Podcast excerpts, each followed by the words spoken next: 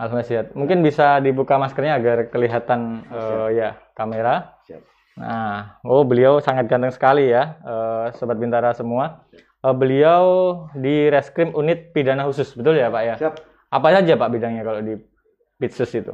Eh, kalau pitsus itu adalah penggabungan dari pidana tertentu dan pidana ekonomi. Ekonomi. pitsus, ya. Oh, berarti ke arah Hmm. khusus ya? Iya. Iya. Eh, kemudian di sisi kiri saya ada Bapak Aibtu Anang Yuli. Selamat malam Bapak. Oh, Assalamualaikum, selamat malam Pak Luki. Iya. Selamat berjumpa. Ya. Terima kasih atas acara ini. Semoga menjadi berkah dan barokah bagi kita semua. Iya, amin, amin, Pak. Eh, gi- kalau dari Pak Anang Yuli rumahnya mana, Pak? Eh, saya asli dari Bagu, Bagu. Tulungagung ya Pak. Iya. Kebetulan juga sama di Reskrim yang unit Pisus juga. Eh, iya, saya kebetulan satu unit dengan Bapak Johan, Aibda Hmm. Johan. Saya di Reskrim Pidana Khusus. Pidana khusus. Ya. Luar biasa. Eh, hari ini eh, Bapak-bapak eh, kebetulan ada tema yang sangat eh, menarik juga. Bagaimana terkait kejahatan teknologi yang informasi yang merajalela, Pak. Nah, itu kira-kira mengadu ke siapa? Nah, jadi tema yang hari ini kita bahas sangat menarik sekali. Mungkin sebelum ke situ, saya ingin eh, menanyakan kepada terutama mungkin Pak Johan ini ya. Karena Pak Johan ini sarjana hukum, magister hukum ya, Pak ya. Luar biasa. Eh, apa sih tugas pokok daripada eh, kepolisian terutama tugas pokok cyber Polri Pak, terutama di Polres Tulungagung mungkin? Siap, Mas Beki. Eh, terima kasih. Sebelumnya, Assalamualaikum warahmatullahi wabarakatuh. Waalaikumsalam warahmatullahi Salam sejahtera bagi kita sekalian yang terhormat Mas Sudik dan Mas Fikri. Eh, pada kesempatan ini eh, kami menyampaikan permohonan maaf Pak Kasat Iya. yang hadir karena ada pekerjaan tidak bisa ditinggalkan. Oh iya, Jadi, siap. kami atas perintah Pak Kanipitsus sama Pak Danegoli. Oke, tadi dijelaskan eh, untuk eh, tupoksi ya eh, Polri. Di situ di dalam Undang-Undang RI Nomor 2 2002 tentang kepolisian pasal 13 14 dijelaskan adalah Polri memiliki eh, fungsinya tugas pokoknya pelindung, pengayom, pelayan dan penegakan hukum. Iya. gitu. Sehingga dalam konteks eh, kita pelindung masyarakat pengayom masyarakat masyarakat. dan penegakan hukum Hmm. tempat kami adalah di reskrim Di Reskrim. sehingga eh, terlebih di bidang khusus begitu Hmm, jadi eh, banyak yang kita tindak lanjuti Hmm. terutama di IT ini Pak. ITE-nya. siap Oke. Kalau yang cyber Polri itu masuk ke khusus atau bukan, Pak? siap di cyber Polri masuk khusus Pak. Pitsus juga. Nah, kalau bidangnya di Polres Tulungagung itu ada berapa personil? Kalau di Pitsus eh, 7 anggota plus satu kanit Hmm, tujuh anggota satu Siap. kanit. siap Oh iya iya. Berarti lumayan banyak juga ya Pak ya. Jadi harusnya eh, apa kejahatan nggak ada kira-kira gitu ya. Iya. Eh, bisa sedikit menambahkan? Iya silakan Bapak. Jadi begini Pak, Eh, sebuah kejahatan itu kan awalnya ada niat dan kesempatan. Iya betul. Kalau niat itu ada, kesempatan apa yang digunakan? Makanya N plus K menjadi kejahatan. Niat itu semua orang hampir semuanya punya, tergantung hati nurani dan itu individu. Eh, dan niat itu setelah ada, kesempatan apa yang digunakan? Ternyata faktor komunikasi. Komunikasi. Yang pertama terjadi dengan perubahan eh, komunikasi yang begitu hebat di dunia ini. Hmm. Yang utama adalah HP atau kita bilang bahasa kerennya itu gadget. Iya. Gadget itu menimbulkan suatu reaksi yang luar biasa. Dampak yang hebat pada ekonomi, dampak yang hebat pada sosial, yang membuatkan ekonomi maju dan sosial itu menjadi baik. Akan tetapi di balik itu semuanya ada satu yang perlu diperhatikan bahwa gadget itu mempengaruhi kondisi budaya. Kondisi budaya. Kondisi budaya ini di mana anak-anak yang dulu bermain dengan eh, kolosal sistem lama sekarang bermain gadget Dengan bermain modern. dengan HP iya. dan segala macam itu makanya itu eh, niat ini ada kesempatannya apa kesempatannya karena anak-anak ini megang gadget megang Hmm. HP dengan memegang HP maka dia memberikan kesempatan Kesempatan, peluang. Uh, peluang. Makanya kejahatan kejahatan dalam gadget ini yang perlu ditanggulangi oleh kita bersama, bukan hanya dari Polri, tapi dari tokoh masyarakat, orang tua, Hmm. pemerintah, dan semua yang ada elemen masyarakat ini. Kejahatan gadget ini atau kesalahan dalam menggunakan gadget ini yang perlu kita tanggulangi Hmm. bersama ya. Iya, kita perlu tanggulangi. Apa artinya? Mari kita didik diri kita sendiri dalam menggunakan HP dengan baik, keluarga dalam menggunakan HP dengan baik, Iya. tetangga dan saudara-saudara, serta kita menghimbau rekan, sahabat, teman, dan orang lain bahwa penggunaan HP dengan baik, penggunaan tangan jari dengan baik, insya Allah kita akan terhindar dari sesuatu yang tidak kita inginkan. Iya. Contohnya apa? Kejahatan dalam lingkungan ITE, ITE, medsos dan sebagainya. media sosial. Betul. Mungkin itu sedikit uh, yang perlu saya tambahkan karena kejahatan ITE ini berawal dari sebuah HP. Hmm. Kalau saya mengutip sedikit aja tentang uh, beberapa ceramah yang diberikan oleh uh, kiai-kiai besar, Iya. Gus Muwafik, dan lain-lainnya. Kalau saat ceramah, lo ada setan di tanganmu, apa itu? HP. HP ya. Kejahatan semuanya tanpa insya Allah dalam dunia dunia digital sekarang ini Hmm. tidak akan terjadi tanpa HP. Tanpa HP. Orang bisa bertransaksi narkoba karena HP. Hmm. Orang bisa mencuri karena HP. Orang bisa berbuat tidak senonoh ataupun asusila karena Hmm. HP. Makanya itu penggunaan HP yang baik dan benar, yang dididik dari diri sendiri dan keluarga, itu akan mencegah kita dari kejahatan dan Kejahatan. perilaku yang tidak baik. Betul. Eh, mohon maaf ini sedikit aja dari saya mungkin untuk teman-teman dan saudara kita yang mendengarkan Radio Bintara Hmm.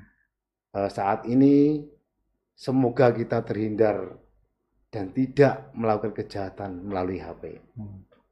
Betul, betul, betul Oh, sekali. Betul, Pak. ada ya. yang lain Pak Pauji Iya. yang perlu dengar Iya. disampaikan monggo. Ini eh, Bapak selagus pengayom kira-kira gitu. Sangat tepat dengan tugas pokoknya tadi, kira-kira gitu ya. Terima kasih Pak Pauji Iya. ya. Kemudian eh, ini yang sangat menarik kan hari ini tema kita kejahatan ITE. Nah, Kira-kira ling- ruang lingkup daripada kejahatan ITE itu apa saja sih Pak? Ah, tadi sudah dijelaskan sama Pak Anang, saya sampaikan juga. Iya. Jadi Undang-Undang ITE itu eh, menggunakan namanya semua elektronik. ya. Elektronik. Ya, baik itu media HP atau gadget tadi, Hmm.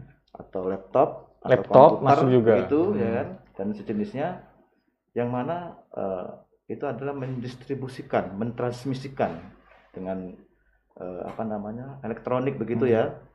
Nah, jadi eh, dalam pasal 27 Undang-Undang 11 2008 sebagai perubahan Undang-Undang 19 2016 tentang ITE di situ perbuatan dilarang. Iya. Nah, dilarang adalah barang siapa dengan sengaja tanpa hak ya mendistribusikan, mentransmisikan satu muatan eh, kesusilaan 27 ayat 1 ayat 2 muatan eh, perjudian. Perjudian, Nah, kemudian ayat ketiga adalah eh, pencemaran nama baik.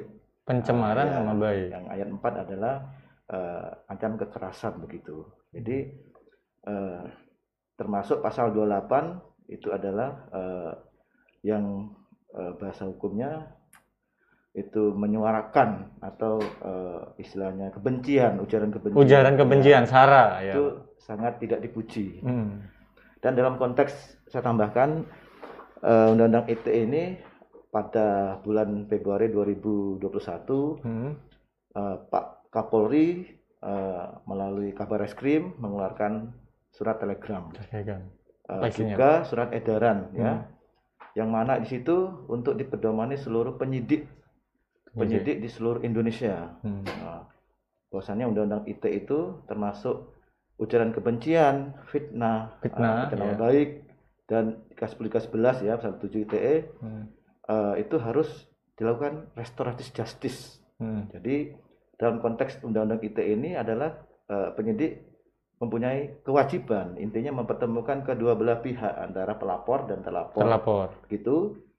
Nah, dalam proses penyelidikan, Hmm. kemudian untuk menaikkan ke sidik apabila itu kedua belah pihak tetap eh, istilahnya ngotot begitu ya, Ya, Mas Fikri. Hmm, tidak Nah, bisa kita laksanakan namanya eh, gelar perkara melalui Zoom meeting. Hmm. Nah, melalui eh, Polda, Polda Jatim yang jelas kami ya, sini Iya. kemudian sama Direktur Cyber Mabes Polri. Baris Mabes Krim. Polri langsung. Baris Krim, Oh, ya. Karena itulah eh, telegram dari atau SE dari Pak Kapolri melalui Kabar Eskrim begitu. Lah di sini eh, ketika tadi eh, terakhir dipertemukan tidak ada jalan keluarnya begitu, Hmm, mediasi nggak bisa. ada namanya ultimum remedium Ultimum bahasa hukumnya begitu. Jadi eh, terakhir eh, di mana kedua belah pihak tidak ada kata sepakat untuk eh, apa namanya restorasi justice begitu. Iya. karena memang kita punya kewajiban untuk uh, restorasi justice begitu ya mas ya. Sehingga eh, sama halnya. Menentukan tersangka pun kita harus gelar. Gelar kepada uh, kabar reskrim. Cyber ya cyber. Jadi di sini eh, setelah serangkaian tindakan penyidik ya untuk Hmm. memberkasan tadi dilalui eh, kemudian eh, tadi kita tidak melakukan penahanan terhadap Oh, tidak melakukan. ya Oh. jangan Kenapa tidak dilakukan penahanan gitu? ya tadi dalam surat edaran Kapolri ataupun telegram Kapolri dijelaskan di situ Jadi, Hmm. eh, untuk penyidik berkewajiban nah, memperdomani TR tersebut Oh, Ya, begitu. itu, ya. Nah, sehingga eh, barulah tadi saya katakan ultimum remedium tadi adalah terakhir kita proses sampai dengan eh, kepenuntutan dan proses persidangan Proses persidangan. mungkin begitu Mas Fikri Oh iya. Berarti memang eh, sangat regulernya jelas ya, sesuai dengan Siap. surat telegram dan juga anunya itu tadi ya, Siap. Pak. Saya surat, juga. surat edaran Kapolri dan surat telegram Kapolri ada dua Ada dua. siap Oh. semua sama Semua sama juga Iya. ya, Pak ya. Cuma Tujuannya mungkin secara teknis Iya. yaitu tadi ada perubahan seperti itu Siap. ya. Saya kira itu ditahan. Jadi setelah melakukan kemudian terlapor dan seterusnya langsung ditahan. Jadi nggak sampai ke situ ya, Pak ya. Jadi saya katakan tadi, dari Undang-Undang 11 2008 tentang Hmm. ITE sebagaimana telah dirubah ya, Ya, eh, Undang-Undang 19 tahun 2016 tentang ITE tadi, ya. kan itu eh, ada beberapa pasal yang dihapus, yang dikurangi, termasuk ancaman pidana. Itu Ancaman pidana. Ya. Memang di sini ancamannya 4 sampai 6 tahun. Oh, 4 Ah, sampai 6 ya, tahun. Memang eh, Lumayan untuk, juga. untuk lima tahun itu bisa ditahan, ya. Hmm. Nah, namun di sini dijelaskan di TR eh, Kabar Reskrim tadi tidak lakukan penahanan itu, Hmm. ya, sehingga tetap dilaksanakan proses tadi. Hmm. Kalau kedua belah pihak tidak ada kesepakatan, gitu, Mas Fikri. Iya. Sehingga selaku kita penegak hukum ya APH di sini melaksanakan tindakan serangkaian penyidikan dan penyidikan sebagaimana SOP yang ada. Hmm. Kalau mungkin secara langkah atau prosedur hukum nih, misal Hmm. ada seseorang si A, dia mengalami apa kejahatan. Hmm. Nah, tapi alur daripada pelaporan dan sebagainya itu bagaimana sih Pak? Apakah langsung ke kepolisian, kemudian ada bukti-bukti, ditindaklanjut atau bagaimana biasanya? Jadi gini, mohon izin. Jadi eh, dalam pasal 3 ya sampai Iya. dengan pasal 5 itu penyelidik pasal 7 sampai dengan 9 penyidik, penyi- penyidik kemudian pasal 10 dan 13 ada eh, penyidik pembantu Pembantu? hmm. di mana eh, dalam rangka eh, pengadu pelapor datang adalah tugasnya penyelidik melakukan serangkaian menerima pengaduan, Pengaduan. laporan, kemudian mendatangi TKP, mem- memeriksa Saksi surat, mendatangi TKP, melakukan serangkaian eh, penyelidikan, wawancara, ya kan, pembuntutan dan dan sebagainya kan, Nah, Hmm. sebagian SOP. Nah, kemudian ya, dibuatkan LHP. Nah, jadi LHP, intinya ya. pengadu itu bisa datang, bisa bersurat. Oh, bersurat bisa ya Pak Tetap ya? kita tindak lanjuti Hmm. seperti itu. Berarti memang sudah ada prosedurnya seperti itu ya Pak ya? Ya, betul. Kalau secara penyelidikan dan sebagainya itu anu ya Pak, eh, itu sudah tugas pokok daripada kepolisian ya. Pak ya? Berarti tidak ada biaya apa pun dalam proses seperti itu ya Pak ya? Tidak ada, Mas. Tidak, ada ya? Tidak ada. Oh iya ya. Berarti memang sudah sesuai prosedural lah kira-kira begitu. betul sekali. Nah kemudian eh, ada nih Pak, eh, bagaimana eh, ini ada kasus ya eh, kemarin kayak website pemerintah pernah dibobol atau diretas. Nah itu ketika Cyber Polri atau Kabar Reskrim yang mengusut, itu kira-kira pelakunya diapain Pak? Apakah juga ditahan? Apakah juga bagaimana terkait? Kalau misal ini kan kejahatan juga, Ya. website dibobol nih misal, itu bagaimana Pak? Oh, jadi pembobolan gitu ya. Iya kan di situ juga pasti ada data dan seterusnya itu. Siap. Jadi dijelaskan di dalam Undang-Undang IT tadi, ya kan, eh, serangkaian eh, tindakan penyelidik dan penyidikan tadi tidak eh, dua dua pasal tadi adalah pencemaran baik, fitnah dan atau ujian kebencian yang katakan Mas Fikri tadi membobol berarti dia ada eh, tanpa hak ya Iya, dia mengakses, mengambil alih ya. tanpa hak mengakses eh, apa elektroniknya seseorang kan Iya. isinya juga kan tanpa izin Betul. kan begitu sehingga eh, perlakuannya serangkaian penyelidikan dan penyidikan tadi kalau kita bicara eh, dasar kita tetap menggunakan kuhab namun demikian karena ini lex, lex spesialis ya spesialis jadi Hmm.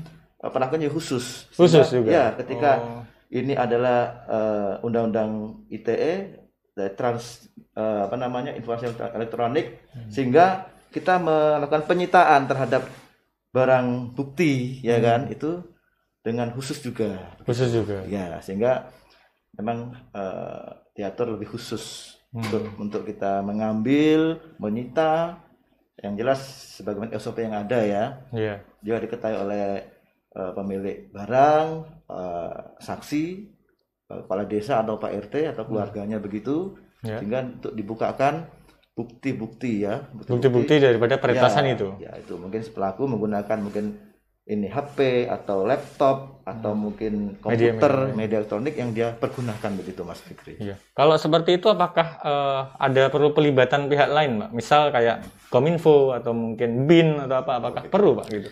Ya mungkin saya tambahkan Pak. Iya. Untuk keterlibatan pihak lain itu memang diperlukan. Oh, diperlukan Karena kita juga. harus bersama-sama dalam memberantas ini dari Kominfo, dari Badan Intelijen Negara, semuanya gitu bersinergi, ya. Iya. bersinergi dalam arti eh, memilah-milah mana itu kejahatan yang yang konvensional, yang dalam arti untuk dan kejahatan terhadap negara beda. Nah, Itu yang pertama. Yang keduanya mungkin saya tambahkan yang di Tulungagung ini yang sekarang marak itu kan dalam bentuk penipuan online Pak ya. Oh, pinjol. Iya, Pinjol. betul. Nah, pinjol ini hampir tiap hari ada. Jadi kalau yang di yang dipinjol ini tiap hari ada. Ini saya mengharapkan atau menyarankan kepada seluruh em- elemen masyarakat termasuk radio, mungkin koran ataupun semuanya lah dari media teman-teman media membantu kita juga kita bersama-sama lah untuk memberitahukan bahwa pinjaman online ini kurang tepat Hmm. Nah, kenapa? Karena banyak manipulasi data. Hmm.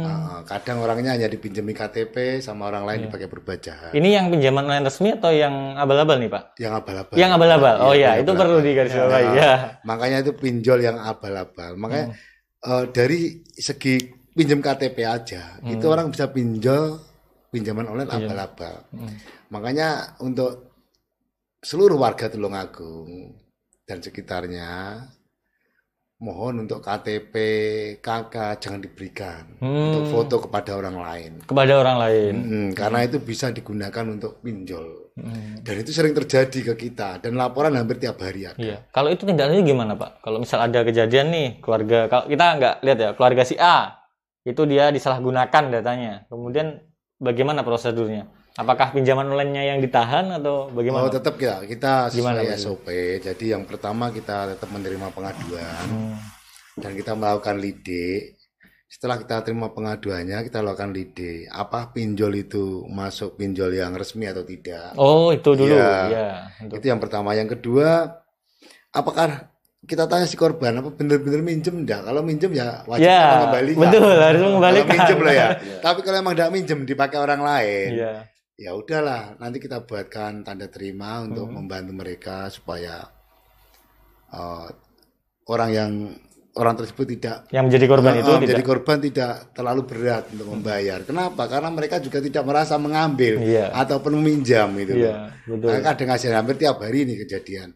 Makanya sekarang rame di Tulungagung itu pinjol. Pinjol, pinjaman. Iya, Itu juga kalau- masuk kategori kejahatan juga, Pak. ya? Iya, karena pinjol ini kadang kan terjadi di masyarakat karena kebutuhan ekonomi dalam situasi pandemi. Iya. Akan tetapi di situ juga kita tetap untuk berusaha mencegah Hmm. terjadinya kejahatan, Pak.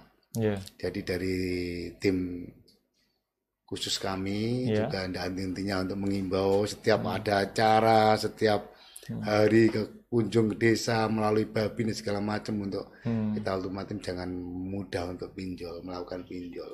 Hmm. Kecuali yang resmi. Kalau Yang resmi. resmi ya Hmm. ya resikonya kan kasihan masyarakat juga itu. Iya. Kalau untuk aplikasi pinjol nih Pak, yang abal-abal itu eh, kewenangannya untuk memblokir atau mungkin mengblokade lah bahasanya gitu. Itu kewenangan Polres dalam hari ini Reskrim atau sudah Polda atau bahkan Polri ya untuk proses itu. Eh, gini Pak, untuk memblokir suatu aplikasi Iya. itu tidak semudah yang kita bayangkan. Oh iya, Iya. iya. iya. Alurnya gimana Pak? Iya, beda kalau seandainya kita memblokir Facebook, Instagram, mungkin kita dengan cepat bisa. Tapi kalau aplikasi Hmm. itu prosesnya agak lama dan lambat karena kan perlu penelitian khusus dan perlu pembuktian. Oh pembuktian Oh, dulu. apakah itu benar aplikasinya disalahgunakan atau tidak? gitu. Hmm. Mungkin Mas Johan bisa menambahkan sedikit ya. Mas. Iya, Ya, mohon izin Mas Fikri, saya tambahkan dari senior saya Pak Abdul Anang Yuli. iya. Jadi untuk masyarakat eh, yang dalam konteks tadi eh, situasi pandemi, ya kan, Iya. ekonomi melakukan pinjaman online Pinjaman. gitu ya atau pinjol yang mana ini udah marak. Jadi eh, masyarakat harus lebih pintar. Nah, dia harus melakukan pengecekan di di online OJK, otoritas Oh di OJK, Keuangan. websitenya OJK. Di situ kan ada situsnya, bisa melihat di internet mana yang Resmi eh, ini atau tidak. dan tidak. Itu ada beberapa eh, nanti bisa dilihat di situ ya, Mas. Iya. Kemudian eh, tadi dijelaskan apabila memang ketika masyarakat sudah terlanjur melakukan pinjaman online ke maaf yang tadi tidak eh, masuk dalam OJK, OJK. atau istilahnya mungkin ilegal begitu ya Ilegal. bahasanya ya. Ah, jadi eh, sudah memang eh, mereka kan ada kesepakatan di situ karena sudah aplikasi tadi. Memang dasarnya aplikasi tadi kan eh, tidak dibebankan dengan keamanan ya. Nah itu betul. Nah, maka tadi saya katakan mohon izin eh, ketika masyarakat melakukan peminjaman tadi di situ ada persyaratan mengiyakan kan begitu. Oh iya, ketentuannya, syarat Iya. dan ketentuannya diiyakan. Sebetulnya kan memang terlalu dalam ya apabila begitu tadi foto, apa fotokopi KTP begitu ya atau data KK, pribadi. dia foto selfie begitu Hmm. tapi kok bisa meminta persetujuan seluruh eh, memori yang ada di HP Oh Ya bisa? kan, HP. Oh gitu. iya begitu kalau nggak salah jadi beberapa banyak masyarakat melapor ke kita tadi Hmm. sampaikan Pak Anang tadi eh, memang banyak sekali nah itu udah terlanjur karena mungkin ekonomi ya Pak Fikri ya Iya betul. sehingga eh, dia apa namanya pengen cepet ya kan Pengen cepet Nah, dapat nih. dapat hanya modal KTP Hmm. langsung cair kan Hmm. namun di situ ada kesepakatan mengiyakan secara elektronik Hmm. nah di situlah mungkin masyarakat kurang paham Hmm. memahami kan Iya, jadi konteks tadi keter apa namanya eh, keterbebasan tadi kan iya, sehingga dengan leluasa mengambil dalamnya iya. Akses apa pun. foto ya apa pun foto kontak di dalamnya itu kan nah, sehingga ketika nanti masyarakat tidak bisa membayar Hmm. ya kan Sebarkan. situasi Oh disebarkan Iya. itu. itu terjadi terjadi Hmm. eh, tindak pidana Hmm. nah tindak pidana itu macam-macam ya Iya. mungkin dia tadi eh, apa namanya mengirimkan dengan nomor lain begitu WA atau SMS, SMS, sebarkan ya. bahwa dia tidak membayar, orang ini pencuri, Curi. orang ini Oh, pelaku, gitu, ya. orang ini perampok. ya Nah, dengan Oh itu sudah yang itu. kata-kata tadi yang disebutkan Hmm. hasut dan seterusnya tadi ya. Iya. Pencemaran nama baik. Makanya itu ya mungkin saudara-saudara kita yang ada di Tulungagung dan sekitarnya kalau pinjol ya pilih-pilih yang resmi. Dicek dulu Dicek dulu di. OJK. Iya. karena Kalau- yang tidak eh, apa masuk dalam OJK itu kan tidak tahu alamatnya mana kan gitu Oh iya. karena sistem Alamat elektronik kan betul. begitu kan tidak tahu nih Hmm. di mana kan karena media tadi elektronik semua gitu loh Hmm. kan dunia maya begitu kan Iya. Cercat, tapi uang tuh ada masuk ke rekening si eh, Si- atau peminjam begitu kan nah Iya. ketika dia tidak eh, telat melakukan pembayaran dia ya kan universal begitu langsung di seseorang nomor nomor lain Hmm. Bla bla bla tadi ya kan nah, tadi eh, sedikit pengancaman dengan ada pornografi Intimidasi dan begitu kan Hmm. pencemaran nama baik nah itu ada dugaan-dugaan tadi kan seperti itu. makanya eh, bijak dan sadar dalam memilih mungkin yang eh, masuk di OJK Masuk di OJK. Ya, ya. Berarti kalau eh, kasus yang seperti itu itu berarti bisa kena pasal berlapis dong, Pak ya? Kan bisa pencurian tanpa izin nih, gitu. Kemudian bisa lagi hal bisa tadi. juga Mas Firki karena tadi kan tanpa izin kan mengakses kan mengakses mengambil data elektronik itu eh, seseorang tanpa izin. Tapi sebetulnya kan tadi saya katakan. Ah, sudah ada kesepakatan tadi ya? tadi. Lah itu tadi yang sangat sangat Iya, sangat riskan sekali itu. iya. Plus minusnya itu kan dia mendapatkan uang ya. Iya. uang dari pinjaman itu kan. Namun dia tidak eh, bisa melakukan pembayaran. Ada kesepakatan diambillah data tadi. Untuk tanda kutip kan ada Iya. tanda kutip adalah- Disalahgunakan kan Nah, itu apa? Itu Saya yang lebih masalah. bijak untuk masyarakat dalam eh, mungkin melakukan pinjaman online yang terverifikasi di OJK begitu. Berarti memang sebenarnya sudah prosedural Iya, ya, Pak. Cuma benar. terkadang masyarakat juga belum jeli. Satu nggak sisi tahu ada ini mana yang resmi Ya, melalui OJK dan mana yang tidak Iya. ya itu perlu perlu suap- sebuah eh, pendidikan lagi Hmm. bahwa ini resmi dan tidak itu penting lebih jeli lagi lah masyarakat lagi Iya, betul. kalaupun itu tidak resmi ya jangan diikuti ya. Iya, kayaknya sih pengennya instan pak gitu loh. Jadi kita tinggal foto kemudian langsung jadi, gitu ya, langsung dapat lah gitu. Kemudian kalau yang eh, terkait berita hoax pak, nah Ya, itu itu sebenarnya kewenangan dari Polres atau Polda ya pak, ya, berita hoax itu. Terus pelaporannya bagaimana teknisnya? mungkin saya Mas Jono saya Ya, moga, moga. oh ya Eh, gini mas untuk berita hoax itu kita punya kewenangan juga Oh, dari Polres Tulungagung ya berita hoax itu masuk di Tipidsus juga tindak pidana khusus Hmm. karena itu menyangkut ITE dan untuk proses lidik dan sidik Hmm. juga kita punya kewenangan Nah, kewenangan. Iya, akan tapi tadi ada perkap dari Pak Kapolri bahwa untuk berita hoax kalau bisa itu sementara di RJ dulu restorasi justice bahasanya. Oh, di Ha, Jadi antara antara korban dan tersangka atau calon pelaku atau pelaku dipertemukan namanya restorasi justice. Makanya dari berita-berita hoax dan segala macam itu perlu disaring Hmm.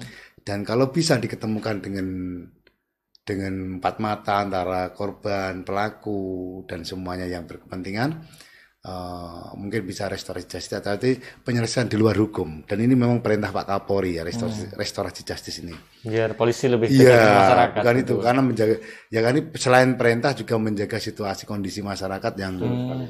yang supaya lebih baik lagi gitu loh Pak. Dan itu saya sangat setuju sekali dan mungkin teman-teman dari media dan anggota masyarakat juga sangat setuju. Makanya itu penggunaan jari itu sebaik-baiknya karena Iya, sangat hati-hati karena sekali. iya ya, sangat Pak. hati-hati karena penggunaan jari yang salah bisa masuk jeruji. Iya. Ya. Makanya itu ya Pak ya ya ya ya udahlah kita sebagai sebagai teman saudara dari teman-teman media semuanya kalau bisa ya kita gembar-gemborkan mari gunakan jari dengan baik gitu Iya, betul. supaya tidak terjadi yang hal yang tidak kita inginkan. Ya, daripada nanti jari Iya. masuk ke jeruji. Iya. itu lebih bahaya Iya. lagi gitu.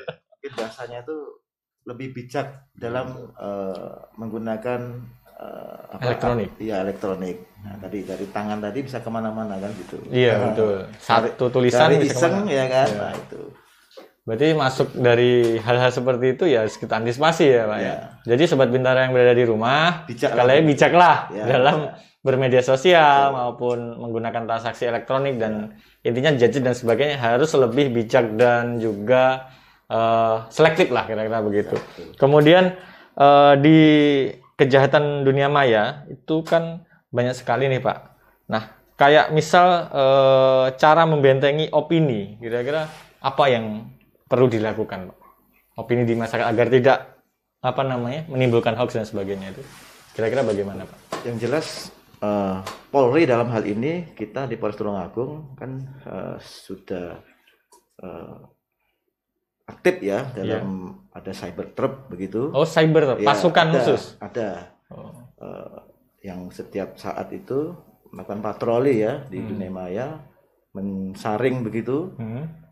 berita-berita yang tanda kutip ya tanda kutip eh, mungkin tadi ada berita bohong Berita bohong. dan lain sebagainya. Makanya eh, saya kira untuk masyarakat tuh lebih bijak juga ya dalam menanggapi suatu eh, berita-berita yang belum tentu Iya. eh, benar Hmm. eh, kebenarannya ya. Nah, kemudian Polri juga sudah banyak melakukan eh, preventif ya, Iya. Nah, preventif, Apa aja, Pak, ya, dan ada humas ya, humas kemudian babin kaptimas yang di desa-desa Oh, yang di desa saya. ya atau bina mitra yang di Polres ya. Jadi intinya setiap hari itu melakukan eh, apa upaya persuasif di desa menyampaikan nah, di desa-desa sehingga tidak eh, mudah termakan isu-isu yang negatif Negatif, begitu. opini-opini Apalagi- yang ya, apalagi medsos ini kan luar biasa dasarnya itu Betul. Medsos satu kali anu langsung ya, Pak. ya? ya Semua karena bisa, dilihat lihat, iya. seluruh dunia gitu.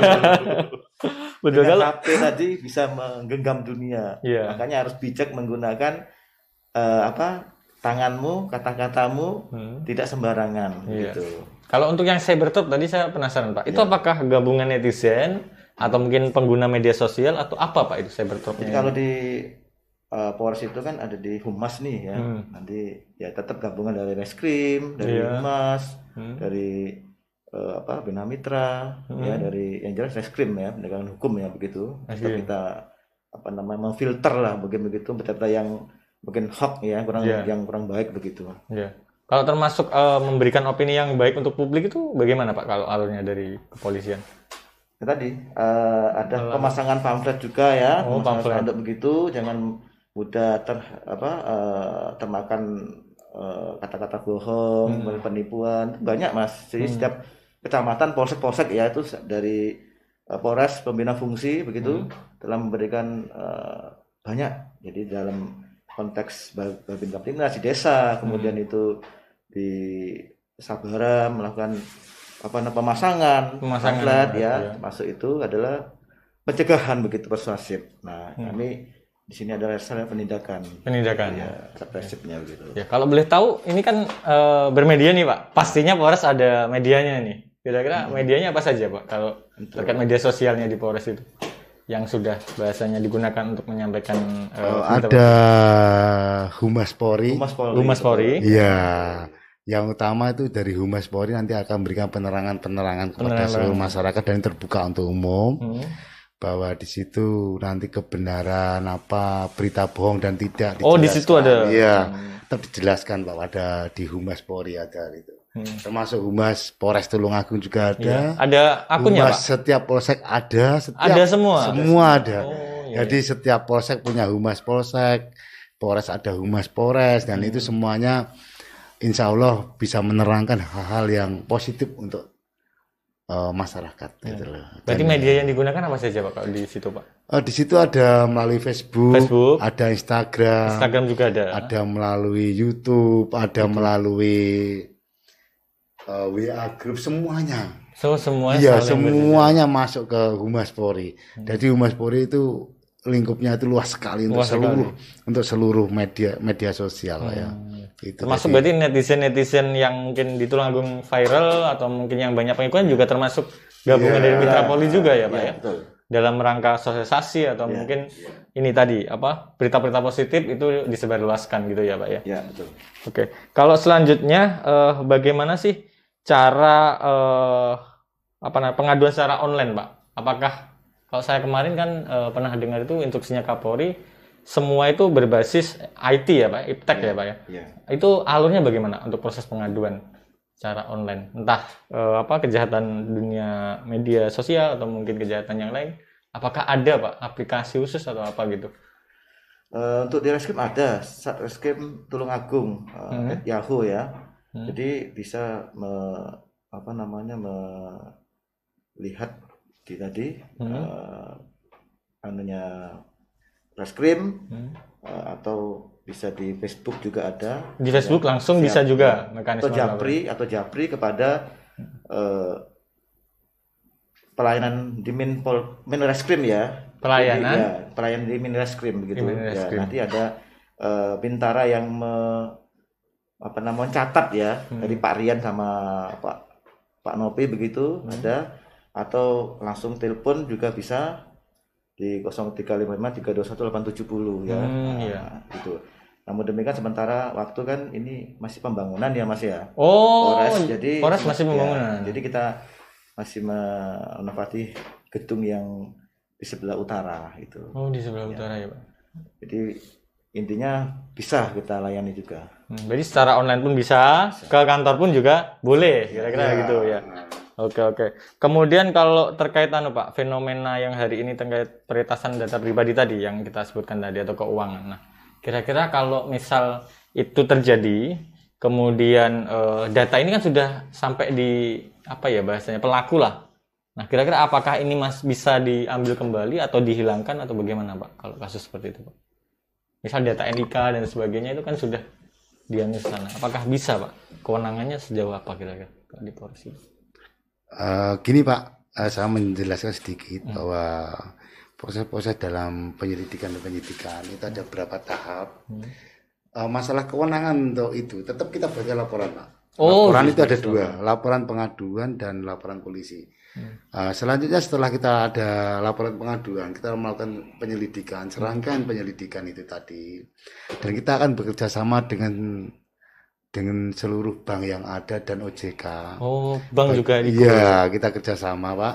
Bagaimana cara untuk memblokir rekening yang yang yang yang dipakai untuk berbuat kejahatan, Nah, betul. ataupun rekening yang sudah di rekening dari beberapa masyarakat Hmm. yang dipakai oleh orang lain. Hmm. Dan itu nanti eh, kita akan memberikan laporan secara resmi antar antar eh, pimpinan kami Iya. dari Pak eh, pimpinan kami dari Pak Kapolres dan seluruh kepala bank. Iya, betul. Ya, jadi bagaimana untuk menghentikan kejahatan tentang perbankan itu, Pak. Oh, Jadi iya. tetap itu dilakukan progres yang baik. Hmm. Dalam arti diterima lap- pengaduan dan laporannya dan kita tindak lanjuti semuanya. Hmm. Dan tidak ada yang tidak kita lanjuti. Berarti setelah itu dilaporkan, kemudian dan salah satunya diblokir juga ya, Pak ya? Kemungkinan besar Iya, ya? kita lakukan eh, dengan laporan yang kita berikan kepada masyarakat, Hmm. tanda terima laporan itu tadi, Iya. nanti disampaikan ke bank dan bank akan eh, berkoordinasi dengan OJK, Hmm. berkoordinasi dengan OJK untuk melakukan pemblokiran nomor rekening yang dipakai untuk kejahatan. Iya. Gitu. Dan itu sudah sudah kami lakukan dari beberapa tahun yang lalu. Hmm. Berarti sudah banyak ya, Pak, yang Ya, menjadi korban ya, seperti itu? ada banyak ya lumayan lah lumayan banyak hampir kalau mungkin setahun ya bisa sampai puluhan kali Hmm, Ya, ya. jadi ya makanya dengan acara ini alhamdulillah terima kasih Hmm. semoga tidak ada lagi masyarakat Tidak ada lagi korban. ya, Ya. yang menjadi korban Hmm. penipuan online ataupun rekeningnya digunakan untuk tidak tidak Iya. yang tidak baik Dan biasanya sih yang paling banyak itu anu Pak apa? WA itu.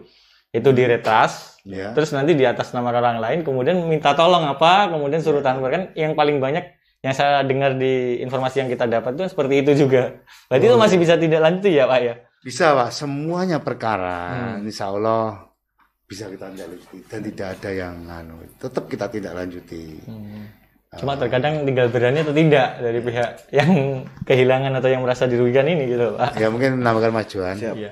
Mohon izin Mas Yogi kami tambahkan sedikit. Memang tadi katakan Pak Anang tadi kejahatan perbankan ya. Iya. Jadi eh, mengatasnamakan mungkin modusnya kenal begitu ya. Iya, betul. Nah, mungkin eh, minta tolong begini. Itu pun eh, ujung-ujung minta uang begitu ya. Nah, Biasanya eh, tadi mengambil DP seseorang begitu pelaku Hmm. nah, mengenal kemudian intinya meminta sejumlah uang minjam begitu.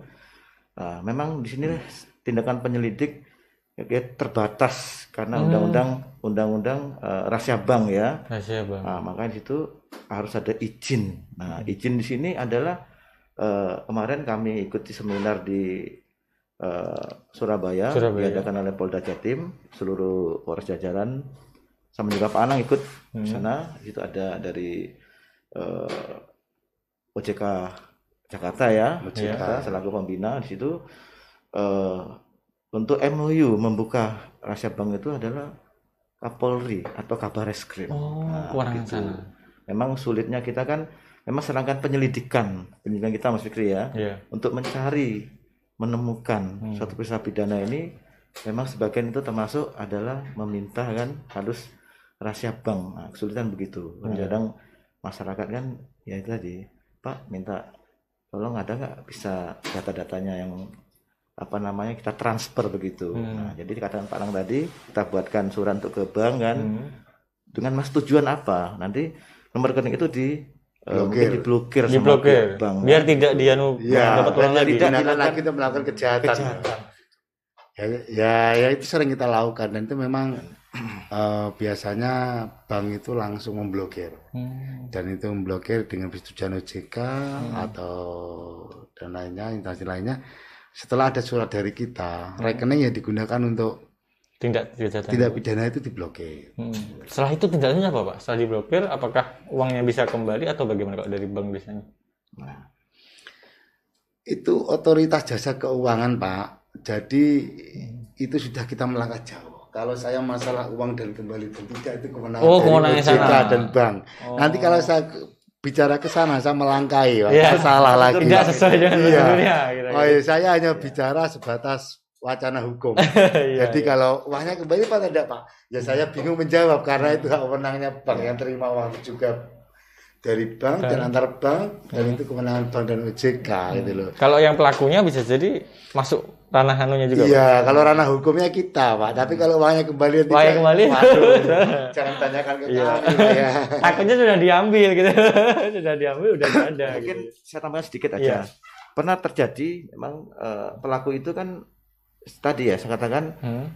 bu- mudahnya gampangnya akses tadi meminjam seseorang mohon, mohon maaf mungkin itu eh, apa namanya tambal ban begitu ya Hmm. atau mungkin dagang asongan atau tukang beca itu dipinjam eh, mungkin untuk datanya kan buat Hmm. ini itu buat kejahatan yang dia tidak tahu kan begitu Nah, Hmm. jadi ya tadi kasihan yang dipinjam tadi ya jadi Hmm. memang saking sulitnya penyelidikan tadi untuk mengungkap ya kan nah, sehingga dia eh, hanya dipakai aja pinjem pak gitu kan nggak tahu kan Nah, jadi pelaku itu me- me- apa, menggunakan orang lain begitu Oh, Untuk jadi ada pihak lain yang digunakan iya. untuk membuat rekening itu. iya buka rekening berarti- Jadi mungkin sedikit saya ya. tambahkan, Pak. Iya. Kami pernah mengungkap kasus kejahatan ITE. Jadi Hmm. mohon maaf tadi saya sudah sebutkan namanya ataupun tempatnya, tapi kan pernah mengungkap Iya, gimana itu?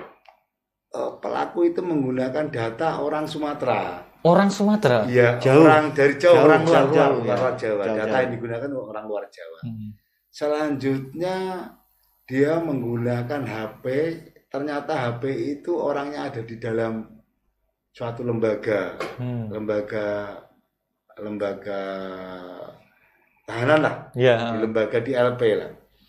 Terus dia selanjutnya setelah minta transfer uang ditransfer bukan pada dia, pada orang lain lagi yang Pada jauh. orang lain lagi. Wah. Nah, makanya eh, pengungkapan ini kan perlu suatu ketelitian. Jadi Hmm. eh, data yang digunakan tuh orang asli orang orang orang luar Jawa, Hmm. cuma di dicuri KTP-nya atau diambil datanya. Setelah itu sama orang tersebut meminta sesuatu, meminta sesuatu uang dalam Hmm. bentuk yang jumlah lumayan besar, Hmm. ditransfer ke bukan ke dia, Oh. ke orang lain lagi. Ke orang lain lagi. Setelah ke orang lain lagi, ditransfer lagi ke orang si C. Si C ini baru kembali ke yang pelaku asli tadi Hmm. itu. Jadi rentetan yang Ada empat iya, tingkat. oh, ini ini. oh, oh, membutuhkan suatu teknologi ITE, teknologi Hmm. informasi termasuk segala macam itu kita bekerja sama dengan beberapa instansi termasuk bank yang memberi support juga pada kita untuk mengungkap itu terima itu. kasih termasuk dari komunikasi dari Hmm. Telkom dan lain-lainnya Kominfo kita kerjasama sehingga bisa terungkap. Oh, berarti ada juga seperti itu ya, Iya, iya.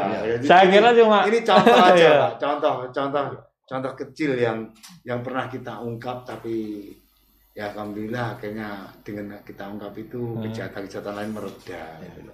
Jadi, Ya mudah-mudahan sisi baiknya Hmm, eh, dalam jumpa temu kangen radio ini ya.